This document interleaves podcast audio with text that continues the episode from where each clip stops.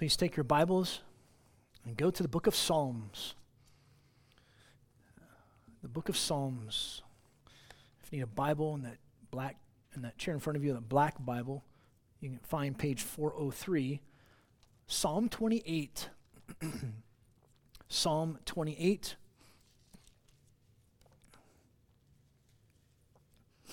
Psalm 28. As you're turning there, so I have been studying for Zephaniah. So I got it uh, read uh, 3, 6, 9, 11 times. I'm trying to get to 15 times to read Zephaniah. And then i have read through some introductions. I'm going to start working through the introductions and then come up with a plan for us, uh, how far it'll take us. Um, I'm, I'm thinking maybe till end of September or something like that, or maybe mid September or something like that. So, but I, I'm planning, it's the plan the plan to start the end of this month. So uh, July 30th, excuse me, of this month, we'll start Zephaniah. So that's the plan. Um, hopefully, I'll keep with that plan, right? So, but for now, for these next um, three weeks, uh, 28, 29, 30, we're going to do uh, the Psalms, and then we're actually going to have a special presentation by Aaron that fourth Sunday, which is the uh, the 23rd. Um, he's going to do a special presentation of his trip to, um, to Israel. So he's going to have that for us. It's going to be wonderful. So hopefully you're there for that Sunday. It's going to be great. Uh, so make sure you're there for that. So that's what we're doing today. Uh, got Psalm 28. I'm going to work through this psalm. Psalm 28, I'm going to read, and then we'll jump in and see what God has to say to us from his word. Psalm 28 of David. To you, O Yahweh, I call my rock, do not be deaf to me, lest if you be silent to me, I become like those who go down to the pit. Hear the voice of my supplications when I cry to you for help, when I lift up my hands toward your holy sanctuary. Do not drag me away with the wicked and with those who work iniquity, who speak peace with their neighbors while evil's in their hearts. Requite them according to their work and according to the evil of their practices. Requite them according to the deeds of their hands. Repay them their recompense. Because they not regard the works of Yahweh nor the deeds of his hands, he will tear them down and not build them up. Blessed be Yahweh, because he's heard the voice of my supplication. The Lord is my strength and my shield. My heart trusts in him, and I am helped. Therefore, my heart exults. And with my song, I shall thank him. Yahweh is their strength, and he is a saving defense to his anointed. Save your people and bless your inheritance. Be their shepherd also, and carry them forever.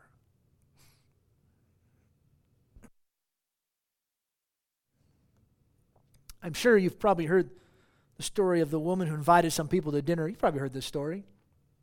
At the table, she turned to her six year old daughter and said, uh, Would you like to say the blessing? Uh, I wouldn't know what to say. The little girl replied, Just say what you hear mommy say. The mother said. So the little girl bowed her head and said, Dear Lord, why on earth did I invite all these people to dinner? I'm sure you've heard that story. Or you've probably heard this story as well. A mother said, uh, When I gave birth to my youngest, a boy, my daughter, age six, she whined, but I prayed for a girl. Her brother, age four, replied, I prayed harder.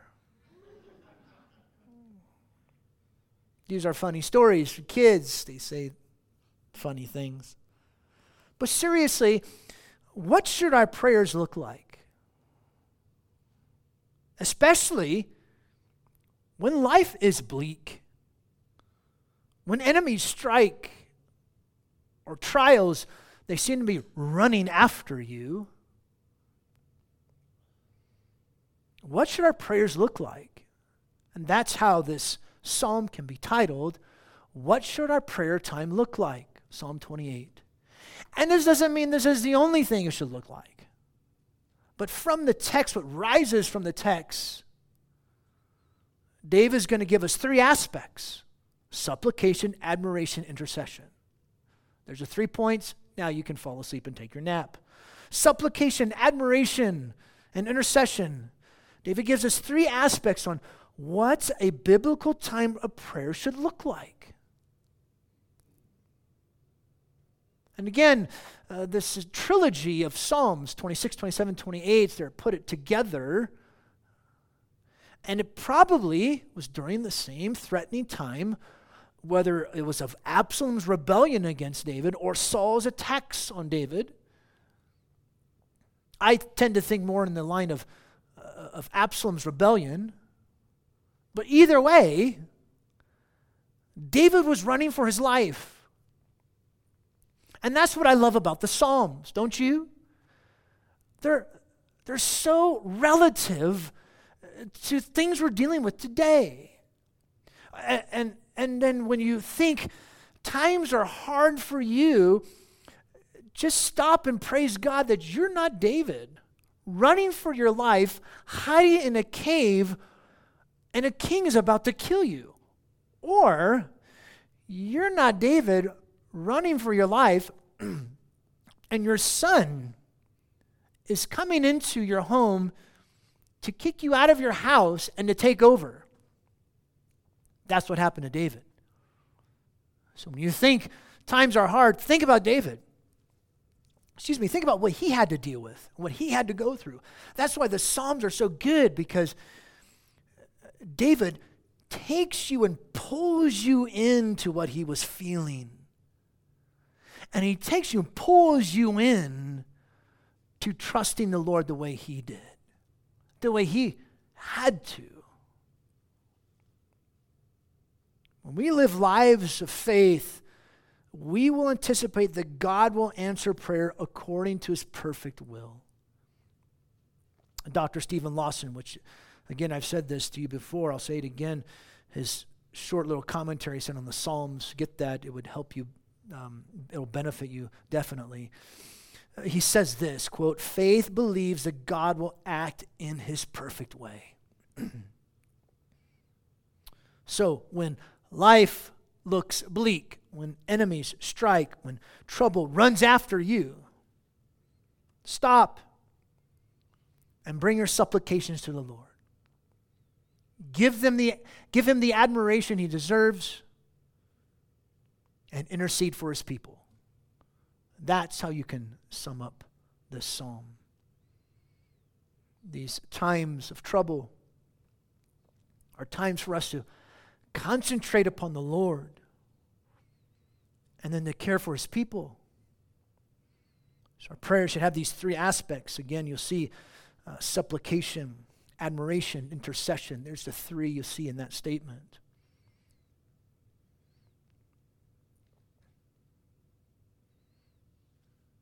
And what a great time, too, as we come to this psalm, because as we bring supplications and admiration, intercession, um, we bring our supplications when we come to the Lord's Supper the elements and we say, Lord, I, have I've sinned and I know I'm a sinner. And yet we admire him because he sent Jesus Christ to forgive me of all my sin. And we're thankful that Jesus is constantly interceding for us as his people. Isn't that a good thing? So when life looks bleak, enemies strike, trouble runs after you, stop. Bring your supplications to the Lord. Give him the admiration he deserves and intercede for his people. So let's jump in. Our prayers should have, number one, supplication. And this is not the only thing it should have. I'm not saying your prayers should only have this. Just what rises from the text are these three aspects. Notice supplication. Verses 1 through 5. Verse 1, he starts. To you, O Yahweh, I call. My rock, do not be deaf to me. I am uttering a loud sound to you. Please hear me.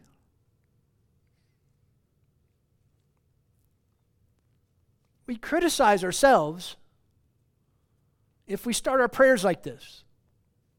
Or maybe you had somebody criticize you. You shouldn't start your prayers like this. Well, maybe not all the time, but David does. I mean, he's in trouble. I am uttering a loud sound to you. Uh, God, listen to me.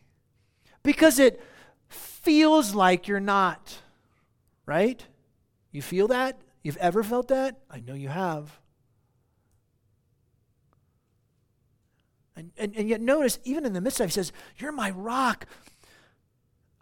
He confided in God's assistance. He relied on God alone to be his help because God was like a solid rock, a solid foundation. Do not be deaf to me. Because it seems like you're la la la la plugging your ears, Lord, and you're not hearing me. Look at what he says lest if you be silent to me, I become like those, those who go down to the pit. You're silent, if you're not hearing me, I, am nothing if you leave me. Notice the desperation he brings in his supplication. I need your help desperately. He was convinced of his inability to help himself. David did not rely upon the world, he didn't rely upon himself for help, but Yahweh. And he says, Lest I become like those who go down to the pit. If the Lord failed to answer him, he realized his doom was sealed. Death would overtake him, which would identify him with the wicked not with those who trust Yahweh. I'm uttering a loud sound to you. Hear me. Notice verse 2. Hear the voice of my supplications when I cry to you for help. He, he was so struck with anxiety, fear, that he brought his requests not coldly, but passionately, desperately. Uh, uh, Psalm 140, uh, verse 6, talks about the Lord giving ear to him. Psalm 140 I, I said to the Lord, You are my God. Give ear, O Yahweh, to the voice of my supplications. Give ear, turn your ear towards me. Um, notice the next part of, uh, of verse 2 of Psalm 28 When I lift my hands toward your holy sanctuary, hear the voice of my supplications. When I cry to you for help, when I lift my hands toward your holy sanctuary the tabernacle, even more specifically, the Holy of Holies. This was the mark of the Lord's covenant with his people, the place where God dwelt with them. It, signifies Yahweh's presence with his people. And this lifting up of his hands, the, hands that, symbolize, the raised hands symbolize his dependence on God reaching up to God with eagerness. Uh, another correlating psalm, Psalm 141, verse 1 and 2. Oh Lord, I called upon you. Hasten to me. Give ear to my voice when I call to you. May my prayer be counted as incense before you. The lifting up of my hands is the evening prayer. And it could be uh, where you're actually doing that, you're lifting your hands, but the idea when you lift your hands is, is dependence. It's like, I need you. That's, that's the idea. That's what it's like. That's what he's saying. And for us now, we direct ourselves in prayer to God through the Lord Jesus Christ, the living Word, who is the ultimate revelation of the presence of God. God is with us in His Son, God's with us by His Spirit. God, I know you're with me. And I come out, come to you. I come with my hands lifted up to you in dependence. Here's supplication. Notice verse 3. Do not drag me away with the wicked. Do not draw down forcibly me forcibly to destruction. And then he's saying, don't mingle me with the as the righteous with the wicked in the same judgment.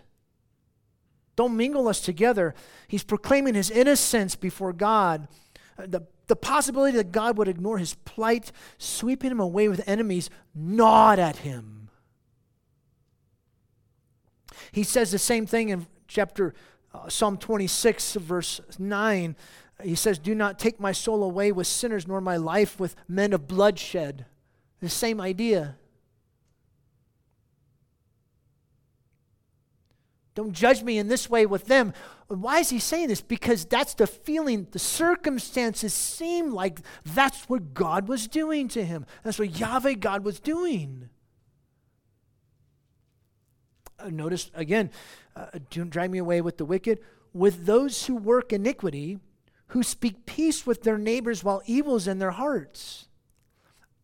Those who were addicted to wickedness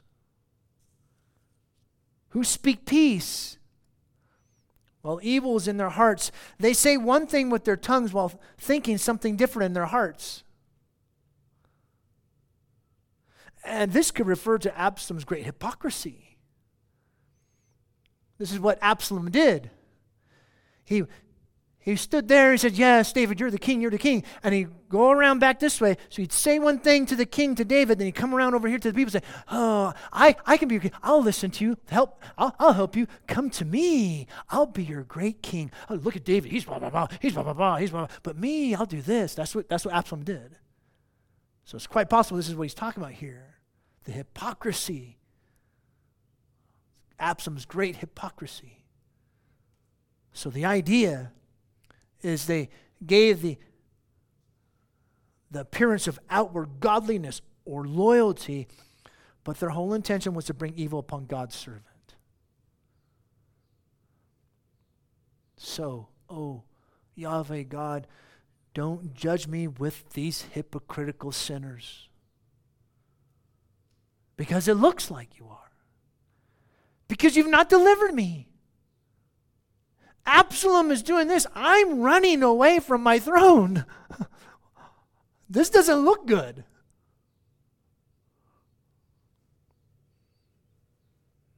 It reminds us even of our Lord with the religious leaders.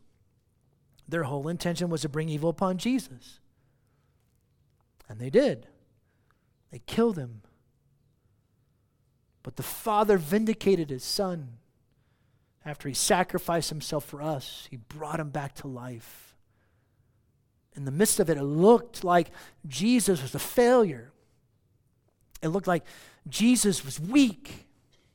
It looked like Jesus was nothing. He was a nobody. And yet, all the while, the Lord is actually going to show that there was success, there was victory. He's my son. He brought him back to life. There's vindication. And then notice what David does here in verse 4 and 5. He puts a curse, a curse on the enemy. Verse 4 requite them, or literally give to them. He says it twice give to them according to their work and according to the evil of their practices. Give to them according to the deeds of their hands. Their work was the evil practices and the deeds of their hands. Bring your wrath upon them. God will judge men according to their works, Revelation 20, verse 12. Because their works or their practices reflect what's in the heart, right? For out of the heart, the mouth speaks. David did pray for God's vengeance upon them, but he prayed according to how these men were acting their deeds and how they lived their practices. And he pled for God's cause. Not my judgment, O God, not me, but you. And if you remember, if this was during the time of Absalom's rebellion, you remember David's walking, and one of Saul's relatives was throwing dirt and rocks at David and said, There goes you, there you go. Oh, David, God's putting back upon you what you did to Saul and his family. Nah, nah. And then his, his right hand man said, You want me to go cut his head off? He doesn't do that to the king. He said, No, no, no, no. David says, No. Maybe the Lord is having him say this for a reason. Don't do it. Don't do it. Why? David's thinking, the Lord's going to bring judgment. The Lord's going to do that. We're called to love our enemies, leaving the judgments of our enemies for God. So, supplication, petition should be a mark of our prayers to the Lord against people who may come against us. We ask God to repay them their recompense. Notice he says, the end of verse 4 repay them their recompense, what's due them because of their evil, not because we want to get back at them. But again, he pled for God's cause. We should plead for God's cause too. Notice verse 5. Because they do not regard the works of the Lord, here's where David brings out they don't look at the Lord, they don't care about the Lord, they don't consider the Lord. They don't consider Yahweh. Because they, they did not regard the works of Yahweh nor the deeds of Yahweh's hands, Yahweh will tear them down and not build them up. Regard means to discern, consider, to understand, to know with the mind. Here's the blinding ignorance of men. They left God out of their thinking. They were atheists in practice, maybe in profession too. They weren't God thinking at all. The works and deeds of Yahweh, although they proclaim to know God in practice, they refuse to acknowledge Him. That's what he's saying. And again, this is a possible reference to those who were trying to bring down David's kingly authority, authority that was given to him by Yahweh, not from him. So he's praying for God's vengeance, and praying for God's vengeance comes from their blindness to God's just and merciful rule and from their disregard of the Lord and disregard of what he's doing. And that's why he says, end of verse 5, he will tear them down and not build them up. God will judge them. They will not stand. God will eventually, in his time and in his way, tear down those who stand against us and come against us because he loves his servants. He loves his people. So here was David. He's petitioning God, not seeing results not seeing the change of his circumstances. Because David knew, and we know this too. David knew, and we should know, we should remember God will eventually, in his time and in his way. Not in your time, not in your way. Taking this trial, not in your time, not in your way. Taking this hardship, not in your time, not in your way. That's not how God does things. Sometimes it's in your way, but sometimes that time it's in His time. Other times it's in His time, but not your way. And other times you don't get either one. It's not your way, it's not your time.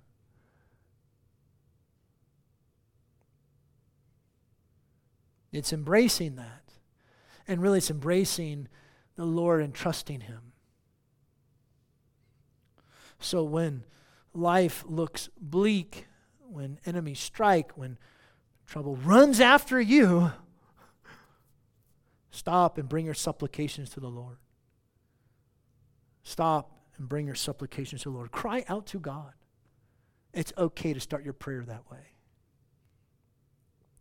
So, supplication. Here's a second one admiration. Look at how things change here in the psalm 6, 7, and 8. Praise be Yahweh. So blessed could mean benefit, could mean happy, or could mean praise. So here it seems like better. Praise. Happy be Yahweh. Happiness, uh, not come excuse me. Praise be to Yahweh. Admiration. God possessive, pervasive power to preserve his people. You like all those P's? So praise Him for it. Spurgeon said this when we pray well, it'll cause us to praise well. God possesses this power to preserve his people. Praise him for it. He says, Praise Yahweh. And, and notice what he does here first. There's individual admiration he has for Yahweh, for the Lord, because he has heard the voice of my supplications. He heard me. Suddenly, all his fears are conquered. His deepest concerns turn into highest celebration, but get this, with no changing of his circumstances. I mean, we know the circumstances change, right? Because you just flip the next page or two over in your Bible and you see, you know, Absalom dead, and you know, you know the end of the story. Not David, he's living it, man. He's right in the thick of it, day after day. No change of his circumstances. But but what what is it that drives him to praise? Notice why? Because you've heard me. You heard me. The change of attitude is due to answer prayer that would come, not had come. Maybe you're here today and need God to save you so you can praise Him. Maybe you're not a Christian, you don't know the Lord Jesus Christ, or you're listening to this message, you don't know Jesus. You need to cry out to Him, say, God, save me, and He will, and you can praise Him for it. God will come, He'll save you, forgive you through the Lord Jesus Christ. Repent and trust Christ. You can become a praising person of God. So look at how he's doing this with individual admiration. All his fears are conquered. You've heard me. And then look at what he says here in verse 7 Yahweh is my strength and my shield. Not simply the source, but his character. God is strength, God is a shield, enabling him to endure. He had such admiration for Yahweh because of who he is. And so that's why he says, verse 7 My heart trusts in him, and I am helped. I have confidence in him, not my circumstances. I feel safe in him, not in my circumstances. He resolved to have his heart not be in despair, but to put his confidence and hope in Yahweh. Uh, reminds, reminded me in Psalm 13 when Josh Ariano preached the beginning of last month, 13 verse 5 of the Psalms,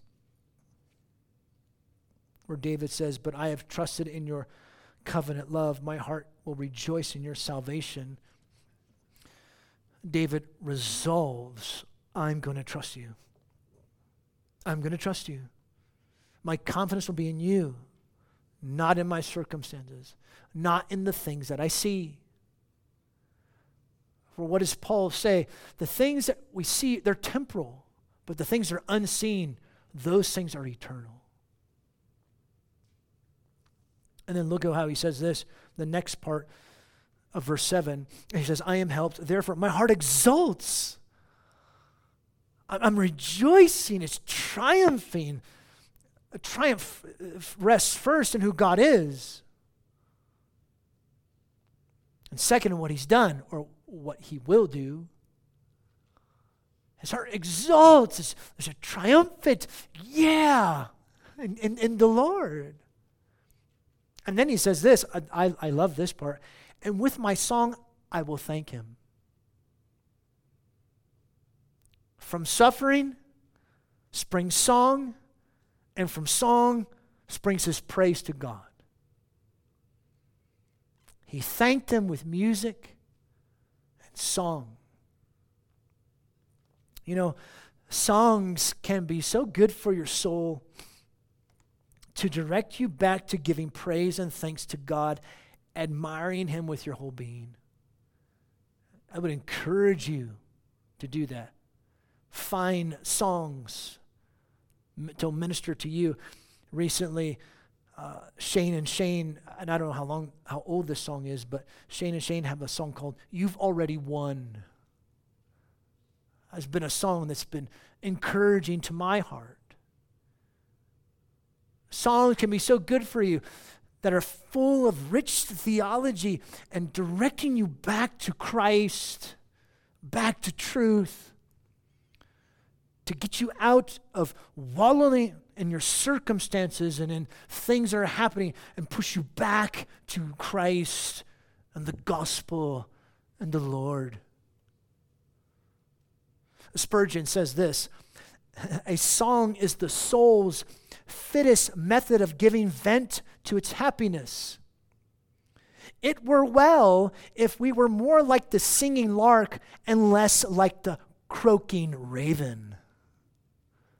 It'd be better if you're like the singing larks and the birds rather than the ah, ah, ah, right? That you have out there. Yeah. Well, that's kind of loud, sorry. Yeah, yeah, that woke you up. Sorry for something. So there's individual admiration. But then notice what he does here. He does corporate admiration. Verse 8 Yahweh is their strength. And he's the saving defense to his anointed. He declared Yahweh to be his strength, but now considers God's people. He's our strength. He preserved me, and He also preserves us in our weakness. And here, when I think, uh, when David says his anointed, it correlates with what he says in the first part of verse 8 their strength. So I think his anointed is talking about not David himself, but God's people, his chosen ones. Israel was his anointed. So for us all, he is an inaccessible place of refuge for all of us, not just for David. And if this truly was during the time of Absalom's rebellion, then the sin of Absalom was not only destructive to David, but to the nation as a whole, right? In spite of David's shortcomings, this was no way to deal with God's anointed king or his anointed people. What Absalom was doing was totally wrong. There was no way to deal with that. And it was bringing harm, not just to David individually, it was bringing harm to the nation as a whole. That's why he says, Yahweh is our strength. He's a saving defense, a refuge. And he is a refuge to us as a body, as a church. we find our solace in him which drives us to give him admiration and praise. So here's David. He, he cries out to God in supplication. The majority of the psalm, first five verses out of the nine verses, first five is supplication. And then he gives three verses, these three parts are admiration. And then what he does here, he stops and then he gives, last, Intercession. This is verse 9. And notice the verbs save, bless, shepherd, carry. Save your people, bless your inheritance, shepherd them also, carry them forever.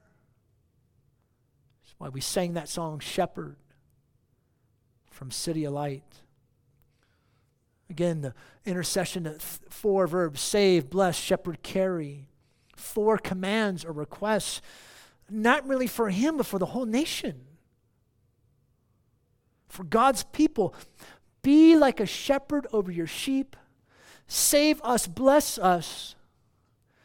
May we find favor from you. Lift us up, bear us up, support us, sustain us, O God. And this is what Jesus does for us. He intercedes for us. He is the good shepherd over us, us as his sheep. As Yahweh said in Ezekiel 34, Verse 23 Then I will set over them one shepherd, my servant David, and he will feed them. He will feed them himself and be their shepherd, and I, Yahweh, will be their God, and my servant David will be prince among them. I, Yahweh, have spoken. And of course, John 10 11, Jesus says, I am the good shepherd. I lay down my life for the sheep. Interceding. So here's three parts of what a prayer should look like there's supplication, admiration, intercession. Steven Lawson, he says this when believers feel they are so weak that they can advance no further in God's will, the Lord is an ever present shepherd who carries them forward, even the weakest of his sheep, saving them from harm. Them, us, his people. Yeah, it's right for us to pray for the overthrow of the wicked, just as it is right for us to pray for the blessing of God upon his people. We, the church, are God's people, his inheritance. Pray for us, pray for each other. May God work out salvation for us in every future need and bless us too. May He play the part of a shepherd over His people, shepherding us. May He continue to exalt us time and time again as He's done this in the past. May He carry us as His church in His arms. We need you, O oh God. So when life looks bleak, when enemies strike, when trouble seems to be running after you, stop. Bring your supplications to the Lord. Give him the admiration he deserves and intercede for his people. And as we come to this time of the Lord's Supper, this will be good because we're, we're bringing our supplication to the Lord. Lord, we know we're sinners. And yet we're admiring him because that's why Jesus had to die, right? We're not worthy. Jesus is worthy. So the bread reminds us of that. The juice reminds us of that. And then praising his name that Jesus is interceding for us as his church and praying for you even now. And I also want to make known if you're here visiting and from a church of like faith and practice, we encourage you take the Lord's Supper with us. You're invited to do that. If you do not know the Lord, I encourage you, do not partake of the Lord's Supper. This is to remind us of our continuing relationship with Jesus. That's why we do the Lord's Supper. And I would encourage you, if you have something against someone, you've tried to make things right, but have not gone well, that's one thing. But you haven't you have something against someone and you can't seem to get through that, get, get by that, and have not gone to them, don't come to the Lord's Supper. Come the next time we partake of the Lord's Supper. First, try and reconcile with that person as best as you can. Because Jesus reconciled with us, right? So let's stop and let's pray. Then we'll focus our minds upon the truth of the gospel.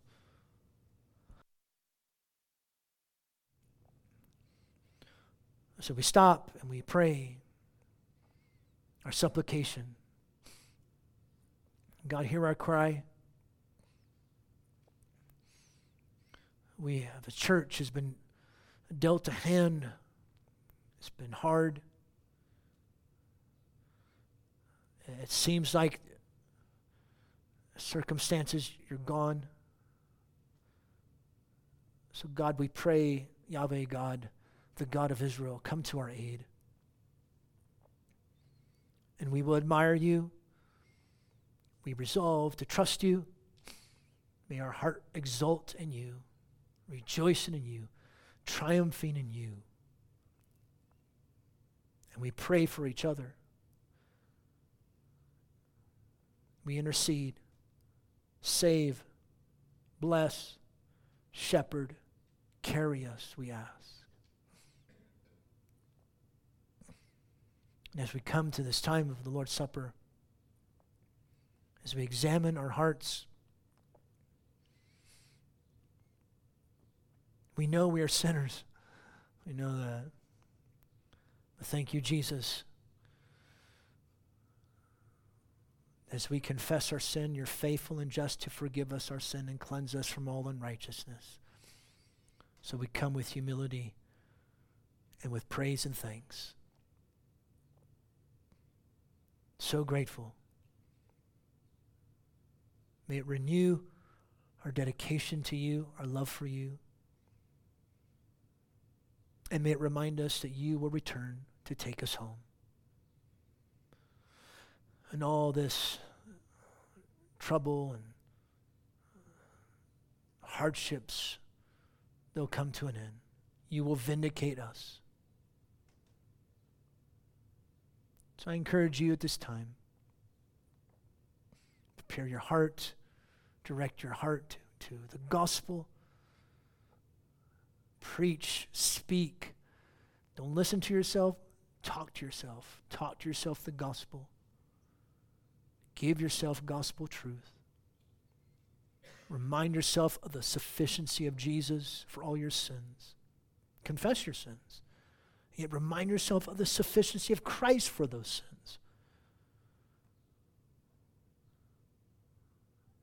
And then we'll sing and we'll do all that stuff. But what's most important, this is between you and the Lord. Take this time. Would you do that now, please?